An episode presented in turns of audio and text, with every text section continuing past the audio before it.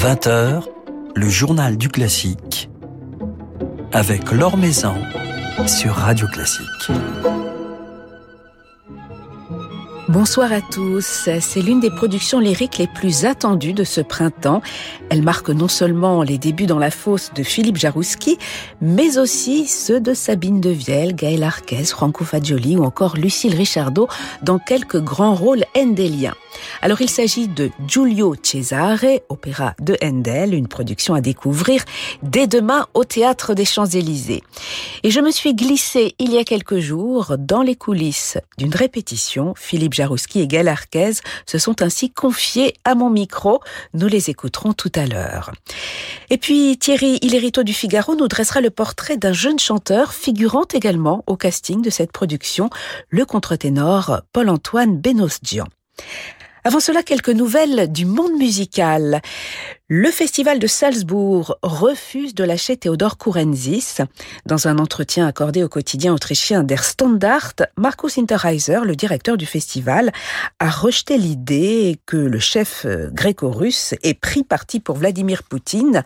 L'annulation de sa venue euh, pour diriger deux grandes productions lyriques notamment enverrait selon lui un signal très inhumain. Markus Hinterheiser s'est par ailleurs expliqué à propos des aides financières dont le festival de Salzbourg a bénéficié de la part de sponsors russes. Peut-être faudra-t-il se poser à nouveau la question du financement du festival et des autres institutions culturelles à l'avenir, a-t-il confié. C'est à lire sur le site de Radio Classique un article de Philippe Gau.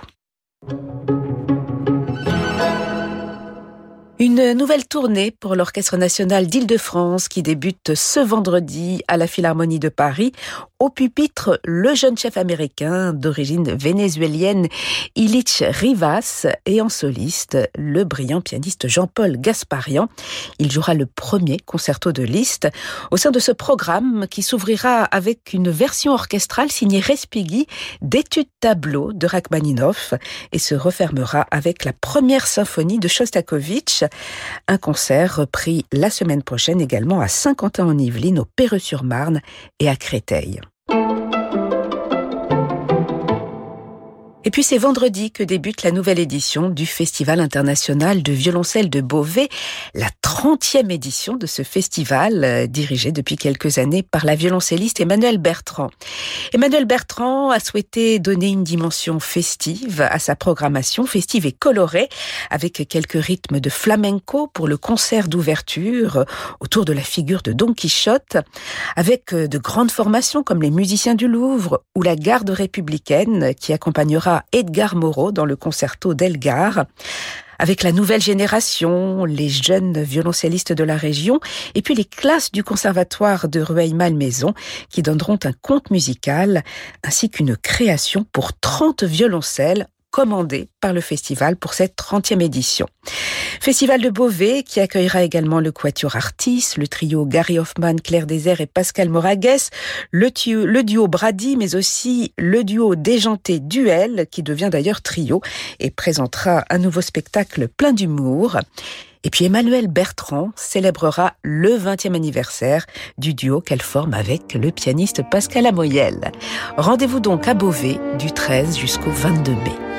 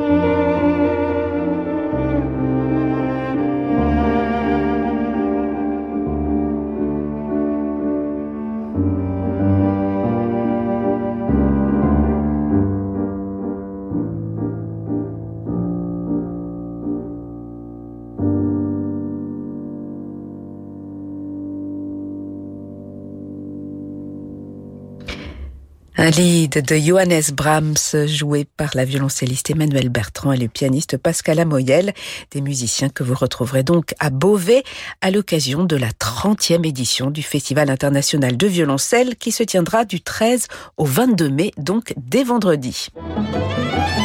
L'Or Maison sur Radio Classique. Ça y est, il vient de descendre dans la fosse et s'apprête à réaliser l'un de ses grands rêves, celui de diriger une production lyrique avec son ensemble Arta Cerce. Alors c'est le Giulio Cesare de Handel que Philippe Jarouski a choisi pour cette production qui sera donnée dès demain et jusqu'au 22 mai au Théâtre des Champs-Élysées, puis du 7 au 11 juin à l'Opéra de Montpellier. Alors je suis allée le rencontrer jeudi dernier à l'occasion d'une répétition de l'une des toutes premières répétitions dans la fosse, justement. Philippe Jarouski m'a confié ses impressions, ses émotions. J'espère en ressortir vivant à la première et que je ne vais pas être englouti par la fosse. Euh, c'est un peu un vertige, justement à l'inverse. Là, on commence, c'est notre premier jour de scène orchestre. On a fait l'italienne euh, il y a deux jours. Donc là, c'était vraiment la première fois.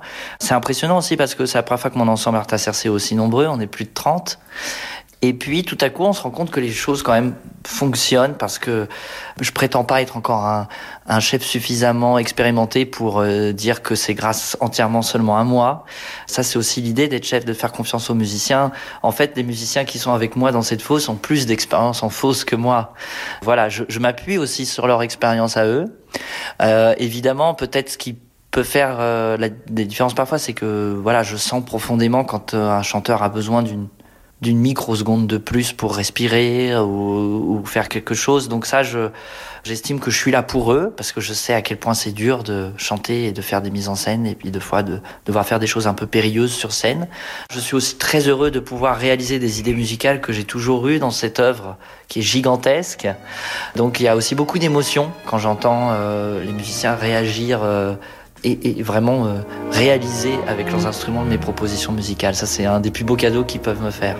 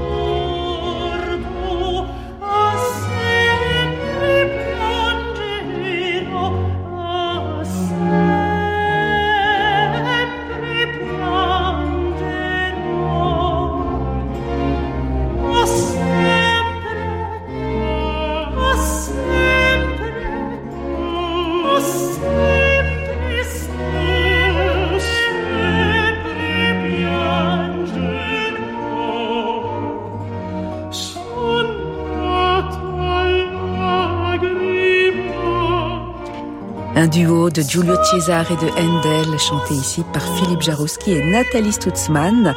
Alors, à l'instar de Nathalie Stutzmann, Philippe Jarouski est donc passé de l'autre côté, du côté de l'orchestre, orchestre qu'il dirige dans cette nouvelle production de Giulio Cesare, à la tête d'une somptueuse distribution, Gaël Arquet, Sabine Devielle, Franco Fagelli ou encore Lucille Richardot, dans une mise en scène de Damiano Micheletto. Damiano Micheletto, avec qui Philippe Jarouski avait déjà travaillé dans le passé en tant que chanteur, et c'est ensemble qu'ils ont construit ce Giulio Cesare. On a cherché des solutions l'un pour l'autre.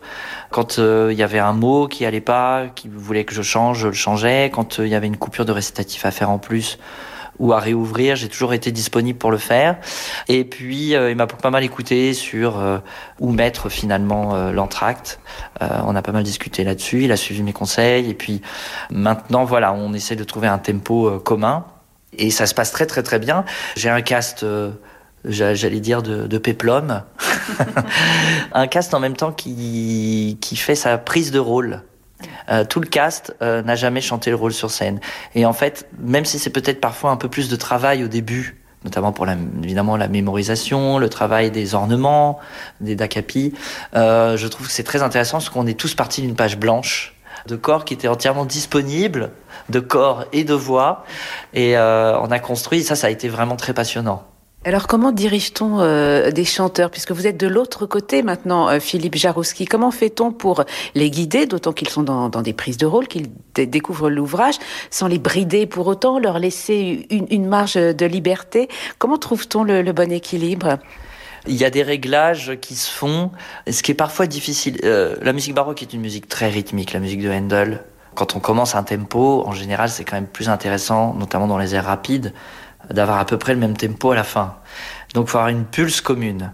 Comme je l'aurais dit tout à l'heure en début de répétition, et ça je trouve que c'est important, je ne suis pas non plus une machine. Donc il peut m'arriver que dans ma prise de tempo ou la compréhension de l'orchestre, il y ait des variations.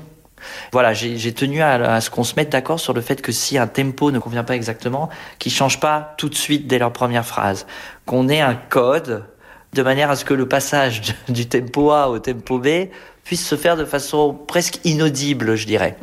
Je suis très sensible à la rythmique. La musique, pour moi, c'est le rythme. Donc, euh, ce qui est difficile, c'est de trouver cette balance entre une pulse qui est un petit peu euh, fixe et en même temps, de temps en temps, des micro-respirations. C'est un peu peut-être mon rôle, justement.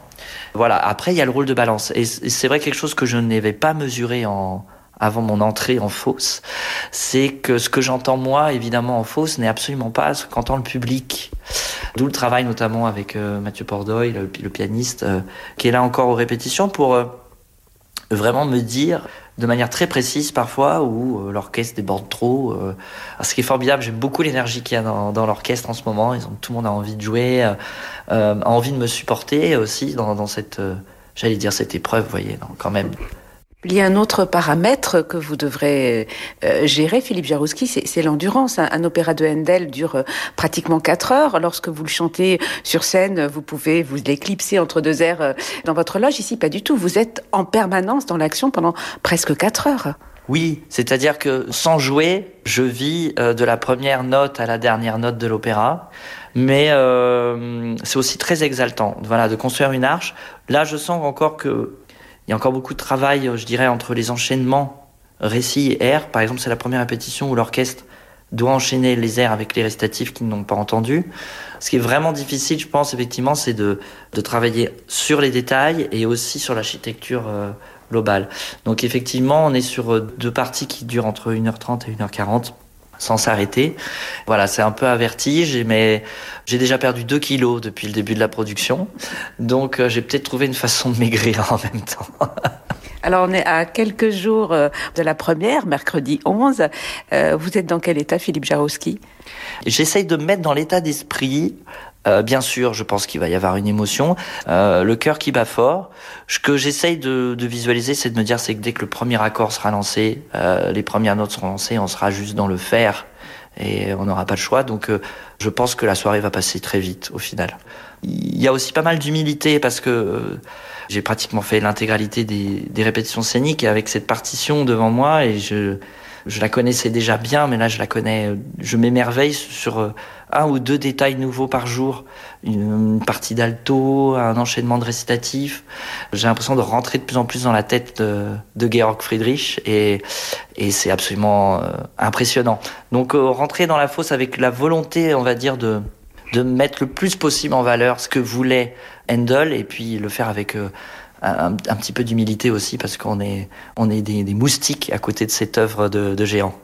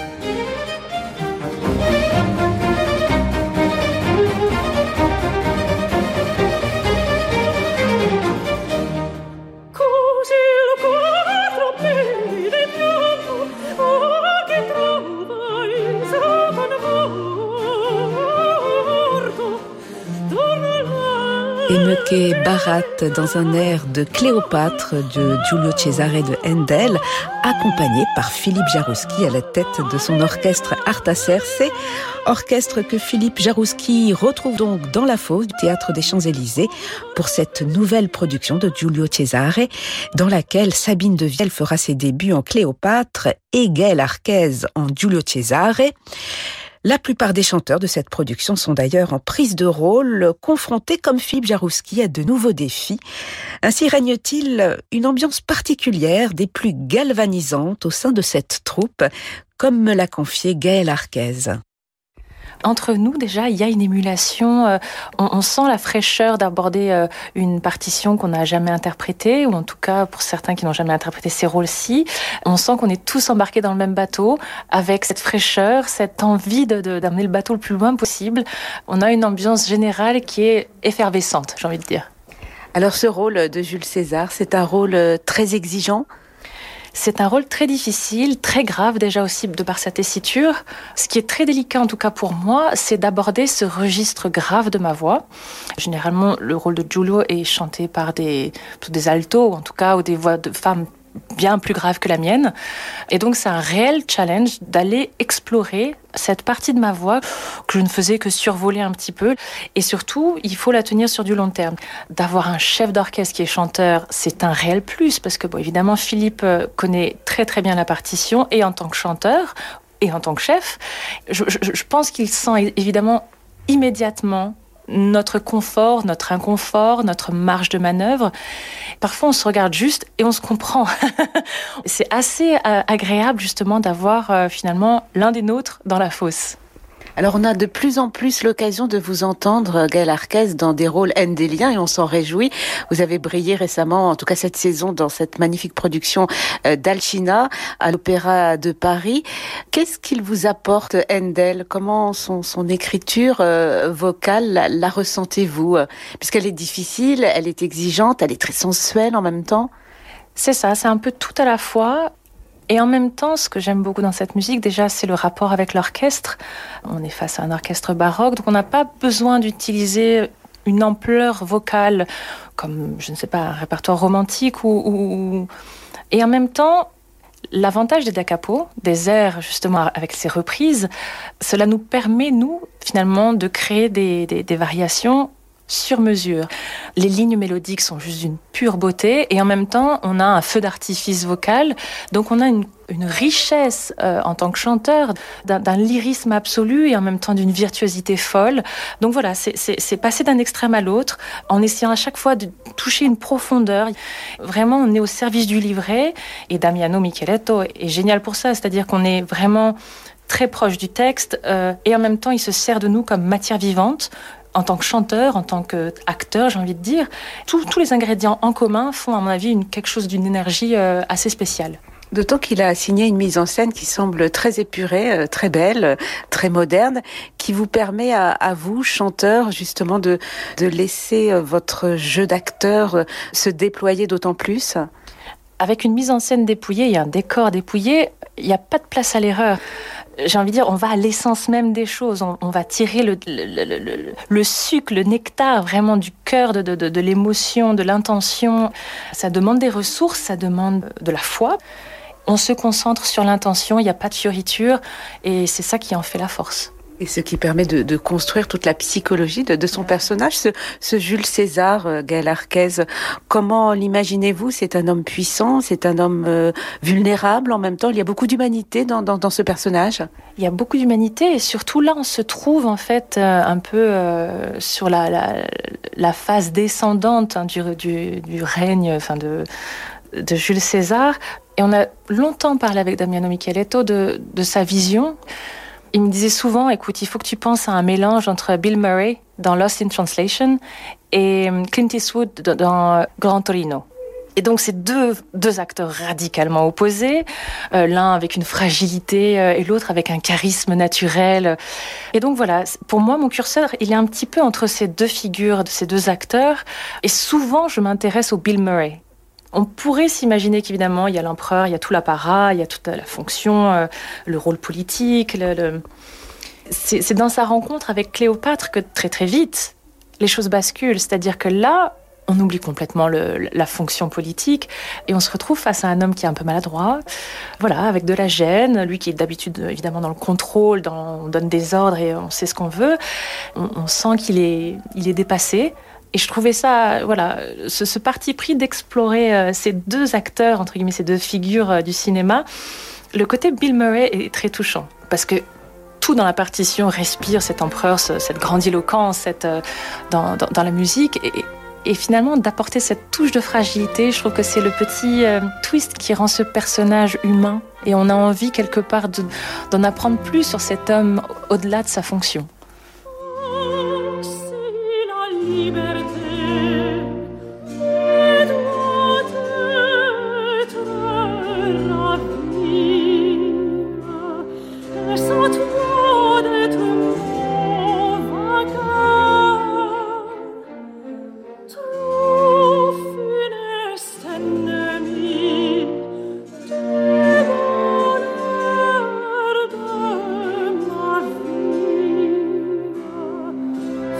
C'est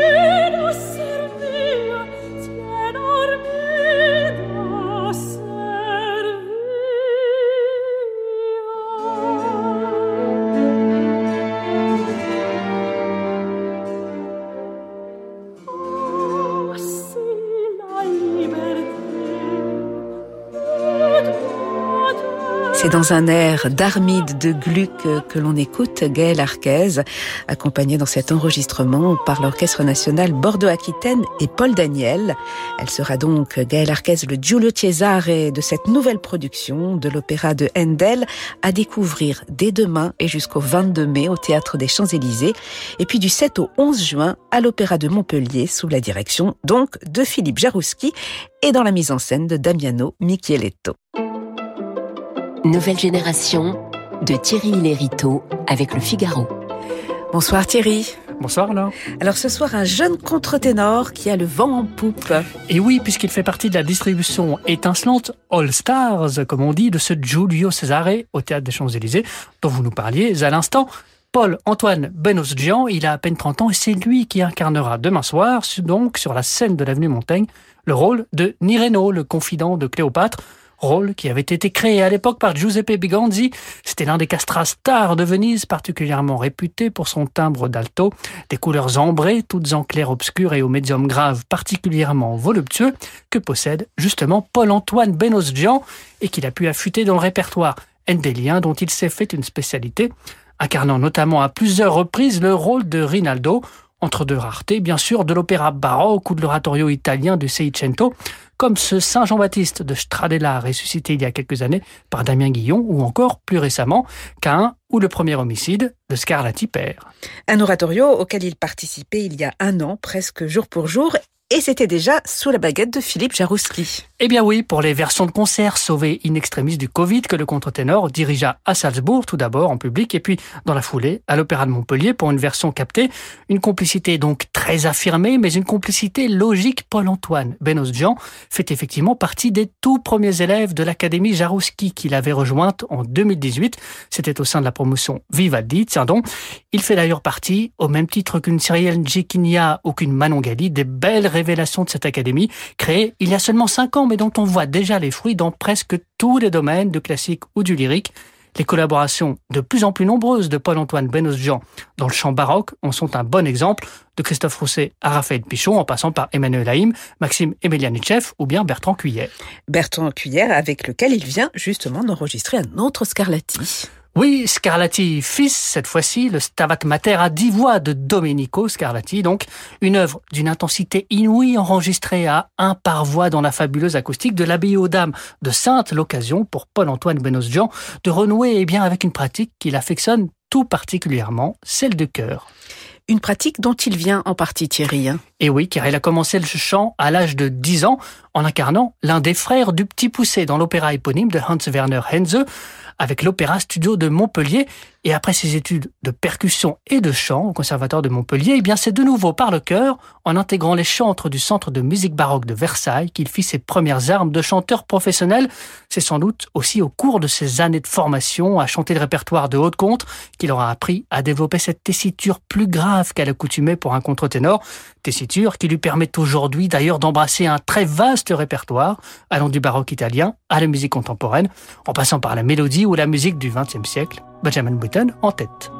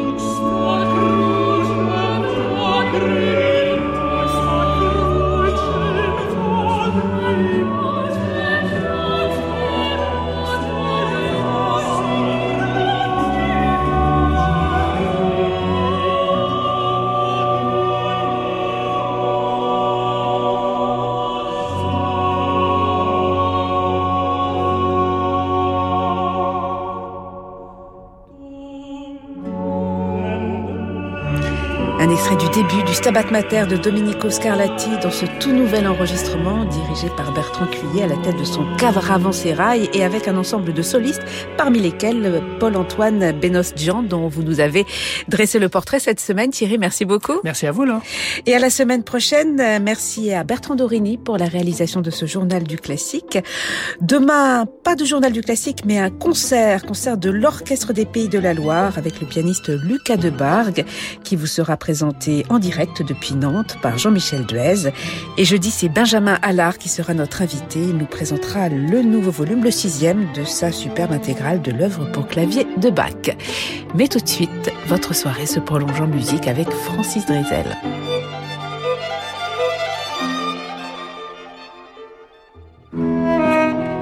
Vous écoutez Radio Classique.